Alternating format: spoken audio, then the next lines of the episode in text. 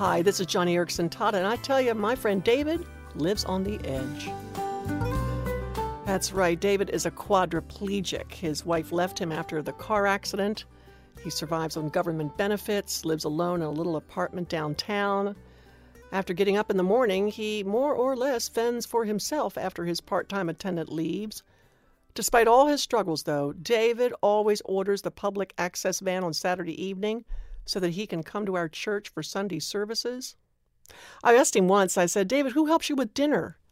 David explained that he usually powers his wheelchair over to the Pizza Hut down the street. The Lord always provides someone to help, he laughs. Sometimes it's one of the waiters on break, or maybe a stranger having dinner might offer help. I can feed myself, he said proudly. I just need someone to place the slice of pizza in the curve of my hand just so. But Johnny, I'll tell you something, he said to me. All this helps me to depend on the Lord. I mean, Johnny, I depend on the Lord. Wow. Like flickering candles snuffed in the wind, this man's hopes had been extinguished one by one. Just try to imagine it. Try to place yourself in his shoes. The hope of marriage, gone. The hope of fathering sons and daughters, gone. The hope of rising to the top in a fruitful, engaging career, all gone. And all those other incredibly precious little things in life, like peeling an apple, fishing, backpacking, shooting a few baskets with the guys, paddling a canoe across a lake, cooking dinner, working out, walking under the stars, all of it gone, all irretrievably out of reach for the rest of his life. I tell you, with Job, David could say, my days have passed, my plans are shattered, and so are the desires of my heart. Where then is my hope for me? Well, David's got an answer to that. David has just one answer to that question. Jesus is David's only hope, literally. David inspires me because he is not afraid to live on that edge. Somehow he finds light in the darkness and hope in the midst of helplessness.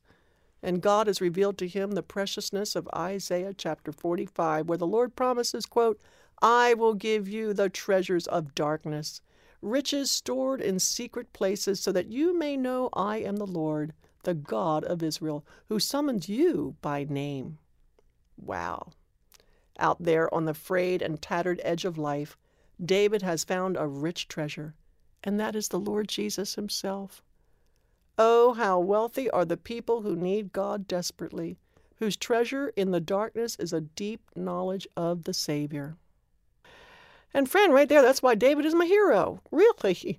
I just wish you could meet this guy. Although I can say I have posted a wonderful photograph of us together on my webpage at JohnnyandFriendsRadio.org. I'd love you to drop by and just be inspired by this guy's incredible smile. Plus, when I say David is my hero, you can understand why by taking a minute to click on a brief video that showcases what people like David go through each and every day. And finally, I want you to grab hold of some of those treasures of darkness talked about in Isaiah 45. I've listed them all in a little booklet I've entitled Bodybuilding, which you can also pick up during your visit to JohnnyandFriendsRadio.org. Or if you want that booklet, you can call 1-888-522-5664. So if you've got a minute, stop by today and be inspired. See why David and others like him are my heroes. Let me mention that webpage again. It's JohnnyandFriendsRadio.org, and thank you for even making it a bookmark.